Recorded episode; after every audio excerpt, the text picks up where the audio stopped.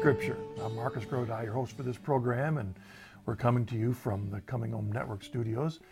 And uh, again, thank you, especially those of you that have sent us emails and and Twitter uh, tweets and connected with us on Journey, the Facebook page to let us know that you've enjoyed this program and and I know that uh, particularly you've enjoyed the guests as they've shared their scriptures uh, that have been important in their lives. If you want to know more about our work, if you're new to us, you can go to chnetwork.org or you can get connect with us on Facebook.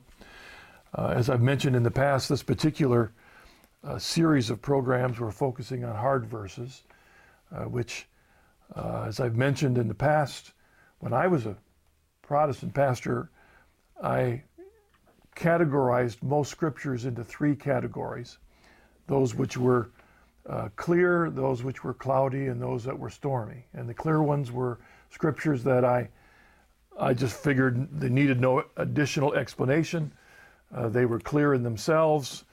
The cloudy verses were a little more difficult, and we'd often get questions from parishioners about the verses, and I'd have to think a bit and then fit them into my theology. And then once I had a good explanation, then I never thought about them again. I just passed on that explanation. But there were stormy verses or hard verses that I always felt uncomfortable with. I loved Christ and, and loved Scripture, and but there were verses that I didn't have a clear explanation for, or that I knew that other Christians of different traditions had different explanations, and we could never agree on what they meant. So they were hard verses. And some of those scriptures I kept way up on a shelf somewhere and never preached on. And that's what we're focusing on in this series of Deep in Scripture programs. And to do this, I'm not the expert. I've invited the experts to join me on the program. And uh, joining me today is a good friend, it's someone I've looked forward to having on the program. It's been a long time. Jeff Cavins. Hello, Jeff. It's good to be with you, Marcus. It is. It's always good to join you, Jeff, though it's been a while. Yeah, uh, I have great, great memories of the years we, we shared a house with others down in Birmingham. That's right. And uh, that was weekly for how many years? I mean, that was three six. or four, six years. Yeah. Well, three, three for me, going back and forth, and I lived there for three years too. Well, you know, this coming summer will be the 20th anniversary of when you were with me. We were on Johnnette's program together. Right. Right, and that's what began yeah. it. My connection with Mother, yeah. really, and that's this is the 20th year. Isn't that something? you wait, you wait. You're going to be 50 one of these days. Uh, yeah, exactly, exactly, my friend. Um, but it's also a time as we both uh, have that mixture of mourning and yeah. uh, celebration for our good friend Mother Angelica. Yeah, uh, meant an awful lot to both of us, and uh, we we uh, owe a great debt, you know, to her generosity. That's right. And what can we say? We wouldn't be doing what we're doing today if it hadn't been for her serendipitous invitation no. for us to be involved with her. No, and, and you know, and I owe something to you too, and you probably don't remember all the details, but when I was making my journey back into the Catholic Church, you, you were one of uh, yeah. one of three calls I made. You know, and Bishop Dudley was the first, and he told me to call you, and he knew you, and I called you, and I found out there was someone else in this predicament. exactly, and we continue to keep doing that. I mean, that's right. that's why the Coming Home Networks here, although our, our focus is slightly different, I know you'll appreciate it, Jeff, in that our our primary goal in the Coming Home Network is to help non-Catholic Christians discover the beauty of the Catholic Church. Right. And if they desire to to come deeper into the church, that's up to the Holy Spirit. But our goal is to stand beside them and tell them in every right. way that you we know, can. You do, a, you do a fantastic job. A lot of fruit out there. A lot of fruit. Well, you know, as you mentioned that, you do too. And before we get to our scripture, just in case there's somebody out there listening that isn't familiar with you or the work you do, tell them about what you do, Jeff, and how they could contact you. Sure. Well, I'm pretty much involved with uh, Great Adventure Bible Study, the Bible Timeline. It's a 24 week uh, walk through the entire Bible as a narrative. Uh, and it's for everybody, beginners as well as advanced students. And then there's a short version called Unlocking the Mystery of the Bible, and that is an eight half hour session walk through the the entire Bible. And uh, so I do Bible study, uh, writing books, you know, always working on something. And my wife and I enjoy a partnership in taking people to Israel on a regular basis. So next January will be my 50th, five wow. zero trip to the Holy Land, where I love to go over there and teach scripture right on the stage, you know. 50 trips. I can't imagine it. That's uh, that's that's wild. Yeah. And it's got to mean a lot to you for all the, the many reasons we could think about, but because you're so committed to recognizing that that line of salvation history throughout Scripture as well as our faith, to be there in Israel to, to help it come alive for the people that come with you. Yeah, I get a- I asked often, you know, do you ever get tired of this? The, the truthful answer is no, I don't. And the reason is is that looking in the eyes of the people who they get it. It's it's come alive. It, it's payday for me. I just I love it, and it's a, it's a personal retreat every every year, a couple times. So, All right. Well, thank you, Jeff, and thank you for a website. JeffCavins.com. It's pretty easy. Just JeffCavins.com. Okay. Thank you, Jeff. Yeah. What we're going to do in our short time today is uh, I've asked you for uh, a verse that fits into the category of hard verses, and we ran a through a, a, over a few, but you mentioned one that just makes all the sense in the world because it connects with some of the books you've written. But uh, share with the audience the verse that uh, is a hard one that you want to discuss today. Sure. Well, I think it's one of the hardest, you know, and it's uh, Colossians 1.24, which says, I rejoice in my sufferings for your sake, and I fill up in my body that which is lacking in the sufferings of Christ. So that's that's the scripture I'm going to give you today, and I think that's one of the most difficult. And let me reiterate that verse again for the audience because what I want them to hear is that there are layers of difficulty, mm-hmm. right? I mean, there are a number of things. Number one, now I rejoice in my sufferings. Just that alone. That's a big deal right there. So, right there, to think about that. Number two, I rejoice in my sufferings for your sake. Now, mm-hmm. wait a second. What, what does that mean? And what we're going to address is how, from your previous theology, what you did with that. Number two, in my flesh I complete what is lacking in Christ's afflictions. Wait a second. Yeah, I thought, lacking. what do you mean something's lacking? What's that all about? I thought it was complete. I only did 98%. Okay. Number four, in my flesh I complete what is lacking in Christ's afflictions for the sake of his body. Yeah, Now, what's that connection? yeah. Uh, and he says, and that is the church. So, I mean, there are the layers. And let's then take a step back. And how did you understand this verse back when you were an Assembly of God pastor? Or, uh, yes. Yeah, sure. I was I was associated with the Assembly of God and Open Bible. The churches that I pastored for 12 years, two of them, were uh, akin to Joel Osteen in that type of church. Oh, I didn't know it was the- that particular connection. Yes. Okay. Yeah, in fact, I worked with his father and uh, John Osteen a little bit. Wow. But um, so it was that that's that's where we came from. So when I looked at Colossians 1:24, I'm like you in some ways, and that is that I kind of looked the other way because um, uh, I, I just simply didn't know how to explain it. And part of the problem was the the basic theology that I came out of, which was uh, out of Christ for the Nations Institute in Dallas, Texas, uh, Rhema Bible Institute in Broken Arrow, Oklahoma, kind of a word of faith background, charismatic background. And, and that gospel basically judged your spirituality based on uh, how healthy you were, you know, sickness, um, what you might have in terms of you're the head and not the tail, gold, um, and those types of things. Well, I didn't, I didn't subscribe to it. This particular scripture flew in the face of that entire uh, way of interpreting scripture, and that is that that God wants me to basically have all my needs met and uh, no problems at all. And that, and it really came down to there's two ways of looking at our relationship with Jesus, you know, as the church. One, which is kind of what I subscribe to, and that is that Jesus is the intercessor. No, no problem there. He is the one intercessor between God and man. He is the king. Uh, he's the judge. He's the counselor. He's the physician. He suffered for the sins of the world, and he died for the for the sins of the world. He did all of that, and and he's that's unique. He did that, and then my role now is to receive the benefits of it.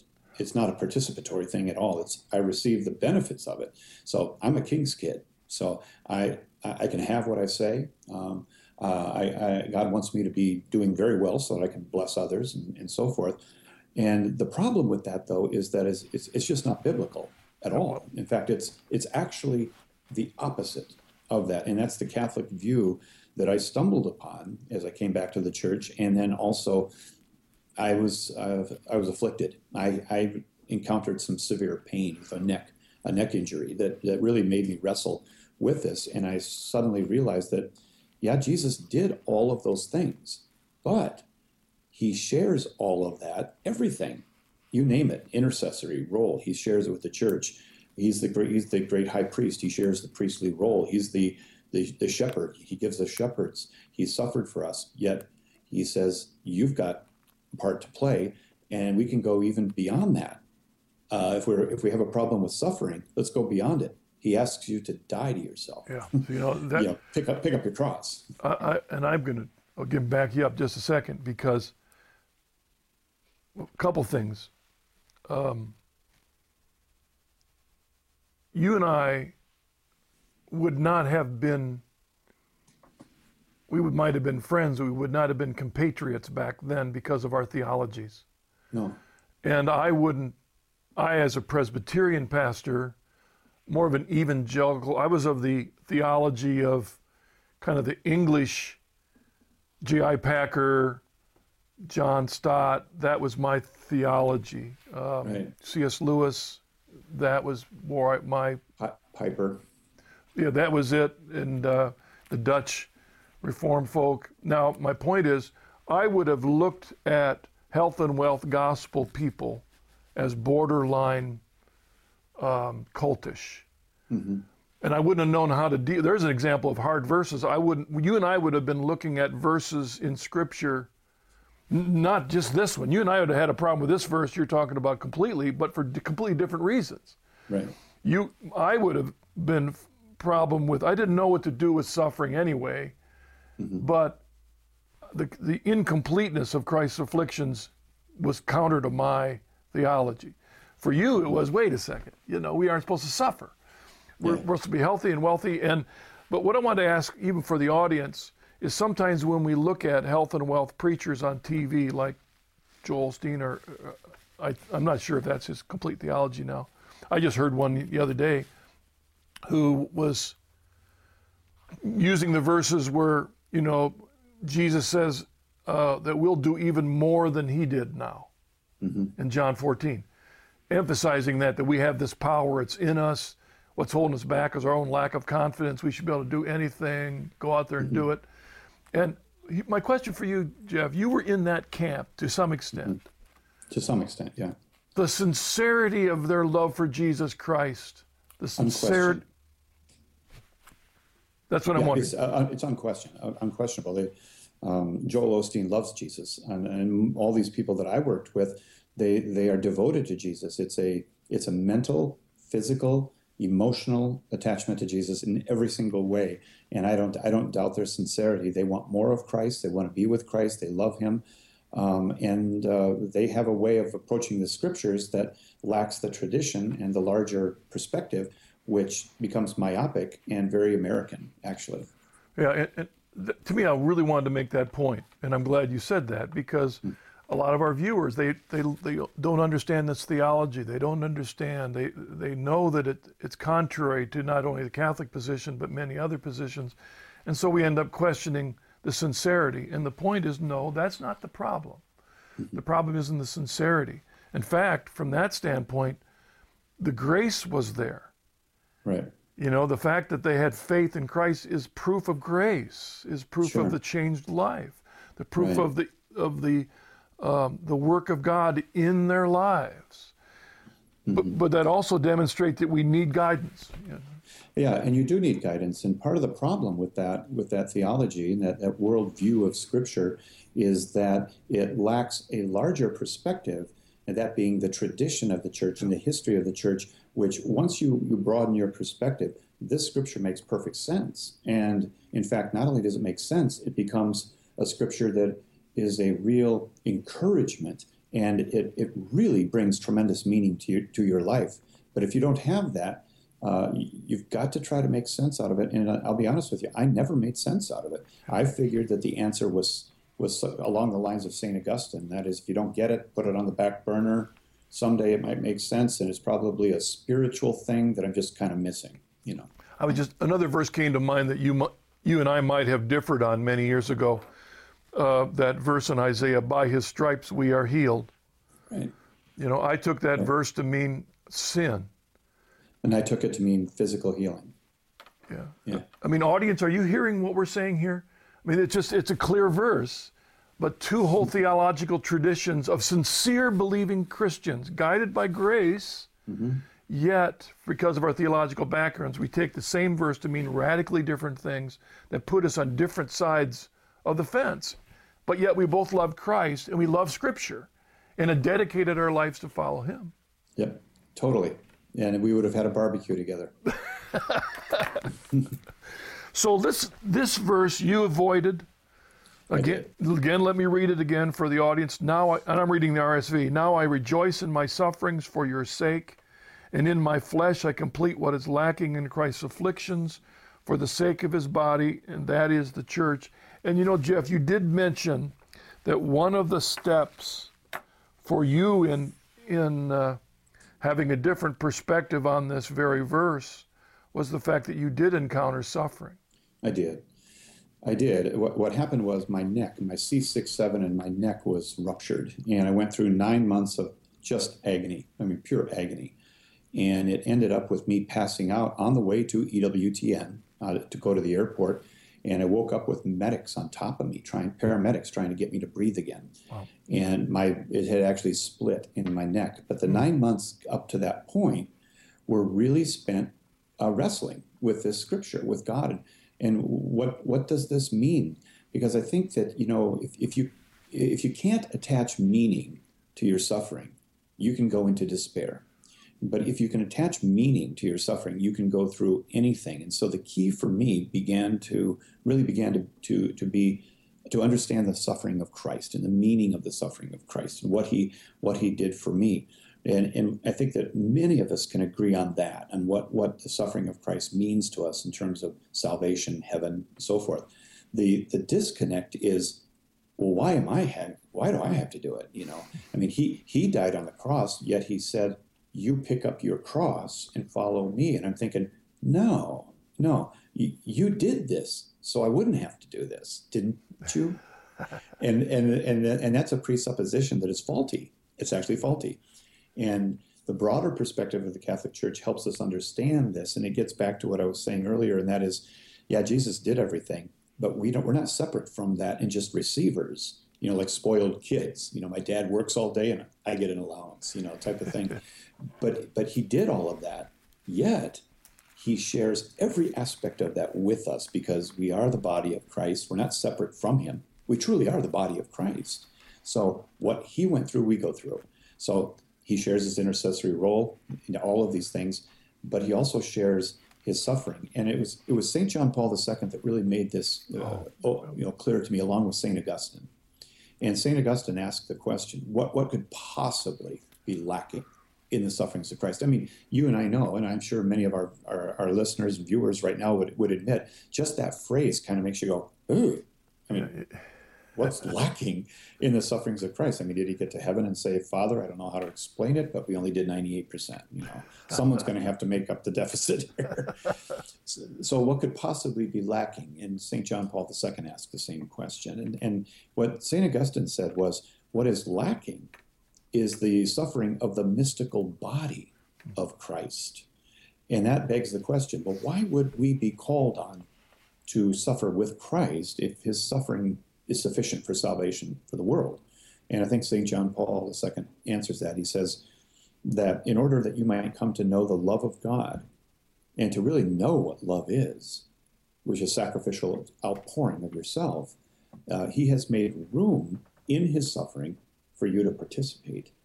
And that suffering can even be used to help other, other people. In other words, we are working with Jesus and our suffering is made new. You know, all things are new in Christ. And uh, and Paul wrote, wrote, this to the Romans in 8:28. He said, "We know that all things work together for the good to those who love God and are called according to His purpose." That means all things. That means my suffering has value because I'm in Christ now, and I get to participate in this to a small degree in this in this salvation salvation work of, of His. So, in other words, I get to feel and experience the love of God which saved me. I get to feel that, and I get to work with Him, and that that's where the that's where the value comes in. Is that your suffering is tremendously valuable if it's in Christ and if you are united to Jesus. Jeff, would you say, and of course you teach this walk, your, your whole program, you do the, the um, Great Adventure. The Great Adventure. I keep wanting to say walk through the Bible. That's another. That's, uh, that's Wilkinson. Yeah, that's Wilkinson. So the, the Great Adventure. Um, I'm wondering, given your own discovery of uh, the Great Adventure and, and the proclamation of that, was there something about discovering, rediscovering the actual teachings of Christ versus the teachings of Paul?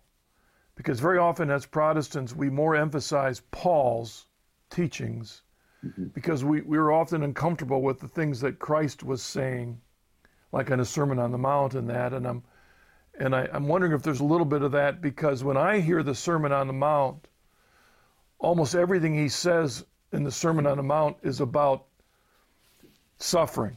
Right. It's all about not the suffering that we passively receive, but the, the suffering that we actively choose in detaching ourselves from the world, detaching ourselves from things, choosing a simpler life, uh, choosing perfection, which means setting aside a whole bunch of things we really want to hold on to. There's a diff- that kind of suffering. That's what Christ was teaching about from beginning to end. Yeah, and you you you, talk, you know, mentioned the Beatitudes, and that's that's a good launching point for the that's the part of this discussion. In the Old Testament, um, I would liken Israel to be in some ways like a teenager. You know, um, the there's incentive for following God. There's a reward, and that's typically an outward award. It's, it's the gold. If you're the head, you're not the tail. It's it's the land, you know, and so forth. When you come to the New Testament, the reward is not land and gold and um, influence or anything else. The reward is Christ Himself. That that is your reward, and and so when you read the Beatitudes, you're really looking at Jesus and who Jesus was, and we rejoice in these things. We get to participate with him, and, and he is the reward, and we get to love as he loves, and we get to minister as he ministers, and we get to go on the mission with him in the world. But if you don't see Christ as the reward, you'll look for an outward reward, which is is kind of teenage in comparison to being an adult, you know. Yeah, yeah sadly when you say that, in a sense that when you you look at those huge audiences that come and fill the sanctuaries of the health and wealth gospel people, and you look at them and the way they're responding, mm-hmm. it sadly does have more of a teenager, adolescent yeah. response. It, it does. And that doesn't, as you said earlier, it doesn't doubt their sincerity at all. I mean, they love God and, and, and, they, and they want more. They want more of God, but, but they're, they're going for the wrong thing. And yeah. what you want to go for is you want to go for for Jesus and a complete union with Him and identification with Him. And you want to be formed to Jesus Christ so that when we walk out in society, we're at work with our family and our neighbors, people literally are encountering, encountering Jesus inside of us. And, and, uh, and that makes a, a big difference. So as Catholics, we really do have something to do with, with our weakness and with our, with our suffering. You know, Paul, he went through suffering. And he even went to the Lord in Second Corinthians chapter uh, 12, verse 9, and he said, basically, Lord, remove this from me. And when the Lord said, hmm, said, Paul, my grace, which is the, the, the life of the Trinity, my grace is sufficient for you, for power is perfected in weakness. And so for us, weakness in our lives is an opportunity for Christ to spring forth and to uh, show himself strong in, in, our, in our lives. And so the afflictions that we go through are, I think, necessary. And Peter brings this out in the first epistle. He brings it out over and over. He says, uh, Rejoice insofar as you share Christ's sufferings, that you may also rejoice and be glad when his glory is revealed. And so, uh, over and over in the scripture, we're told, Do you want to share in the glory? Well, you're going to also share in the suffering of, of Christ too, which has meaning. In fact, I'm going to ask you if you would. There's another very hard verse it's hard. Another one of Paul's verses that's hard because I know that I referred to this verse and I quoted it, but there's a section in it that I avoided because of its hardness. And Jeff, talk about Romans 8. You mentioned Rome 8:28, but let's also mention Romans 8:16 and 17. Sure. When when Paul says, when we cry, Abba, Father, it is the Spirit Himself bearing witness with our spirit that we are children of God, and if children, then heirs, heirs of God, and fellow heirs with Christ, provided we suffer with Him in order that we may also be glorified with Him. Mm-hmm. Yeah, and then he goes on and says that he considers that the sufferings of the present time aren't worth comparing to the glory that will be revealed in us. Paul knows something that many of us in America today don't know, we don't get, and that is, that is that he knows that suffering in your life produces something.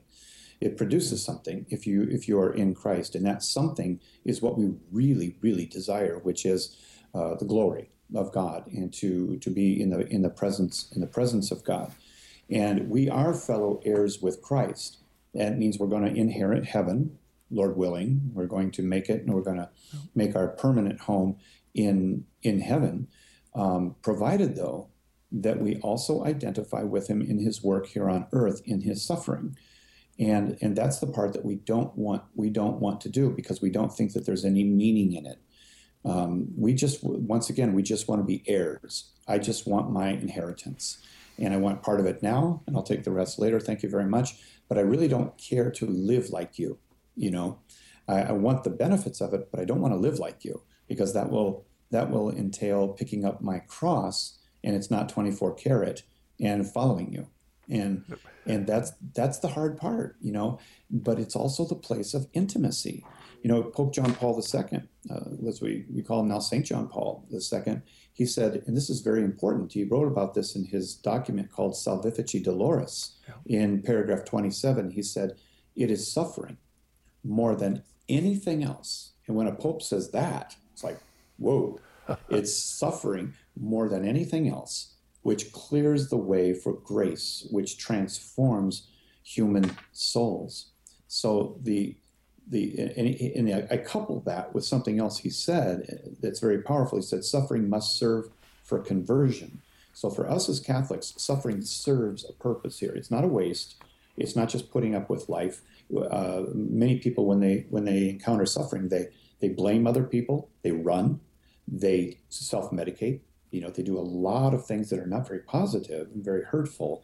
But for us, you know, it serves for conversion. That is for the rebuilding of goodness in the subject. Hmm. So it has tremendous power and tremendous opportunity to do in you what you really deep down inside want, which is to be more like Jesus.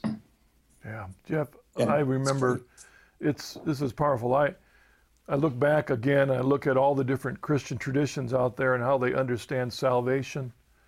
And I was of the ilk, once saved, always saved. That was my particular theology that I was a part of, and I preached and I taught. And it wasn't until I looked back later to see that in some ways that idea of evangelization is kind of a pyramid system. I mean, in other words, you get people to surrender to Christ. Once they've surrendered to Christ, they're saved, and now their only goal is to get other people to be saved, and then other people be saved. That's what it was about. But yeah. there wasn't much. What do you do now? You know, in terms of growing deeper into Christ, there wasn't a lot because we believe once you're saved, you're always saved. Yeah, and your, not a lot, not a lot to do after that. Yeah, in your particular tradition, once you're saved, now it's benefit, get the benefits. Yeah, yeah, show it the world. You know, you belong, healthy you and you know, and uh, I forget the was it? I forget one of the pastors says, you know, don't have Volkswagen faith, have Cadillac faith. You know that whole exactly. idea. Well, these emphasize the things that Paul said. Forgetting what lies behind, I press onward. Or John the Baptist, he must increase, I must decrease. Our Lord, we must be perfect as our Heavenly Father is perfect uh, James talking about not the things of this world, but the things of heaven. I mean, all this moving forward to where we're letting go of ourselves, and it isn't about us. That's the point I wanted to end with, Jeff, in this verse. It's not about us. Is that I rejoice in my sufferings for your sake. In my flesh, I complete what is lacking in Christ's afflictions for the sake of his body, that is the church. Talk about that, that key aspect, this outward outwardness of our faith and our suffering for the sake of those in the in the body of Christ? Sure. Well, it, it gives meaning to our suffering to know that number one, okay, I've got a broken arm. It's either just a broken arm and a fact of life and an un, unfortunate incident in my life, or it is an opportunity to to enter into the mystery of suffering and to uh, to use that for the benefit of others, or what I like to call heavenly cash. You know, that that uh, it was uh, Archbishop Fulton Sheen who said that hospitals are filled with wasted suffering. Uh, people don't do anything with it. But see, that's contrary to what even most of our Protestant brothers and sisters believe, and that is that my life is not an accident. All of my life has meaning. Christ redeemed all of my life. He didn't say I got you know seventy percent of it, and the other thirty percent that you don't like, that's less than ideal living. You're just going to have to kind of put up with that. No, it's all.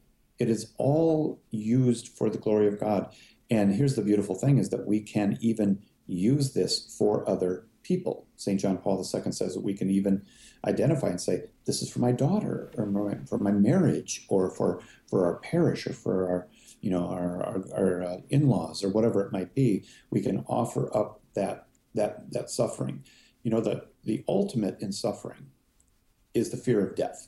Hmm. That's the ultimate. I mean, yeah, give me a broken leg, but don't break my heart. you know, the, the moral suffering, as the church calls it, moral suffering, the, the heart. But I love what uh, Archbishop Fulton Sheen says about death and dying, which is, let's be honest, I can deal with a broken leg, but I don't particularly want to die, you know, and I don't want to go through the, the thing of death. And he says, well, why is it that we are so afraid of death? Why is it? Well, number one, it's not what doesn't come natural. We're not we're really really not made to die. We're we're made to live forever, you know, as eternal beings. But I love his second part of his answer. He says, what we said, what are we so afraid of when it comes to dying? He said, we're so afraid of dying because we haven't practiced for it. In other words, it is such an odd thing and a, a thing that we have pushed away mm. suffering, dying, discomfort. I have nothing to do with it. That we literally have not practiced. And so he said, Well, how do you practice dying? Well, Paul says, I die daily. You know, I lay down my life for you, my brother, and for my family and my children, and I die daily so that when that day comes, when I do die, it's almost like you can say, been there, done that.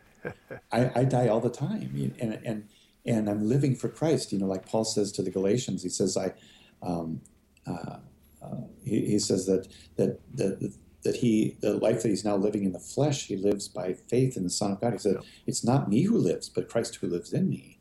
And in the life which I now live, I live by faith in the Son of God who loved me and delivered himself up for me. So Paul has this perspective of, um, I died.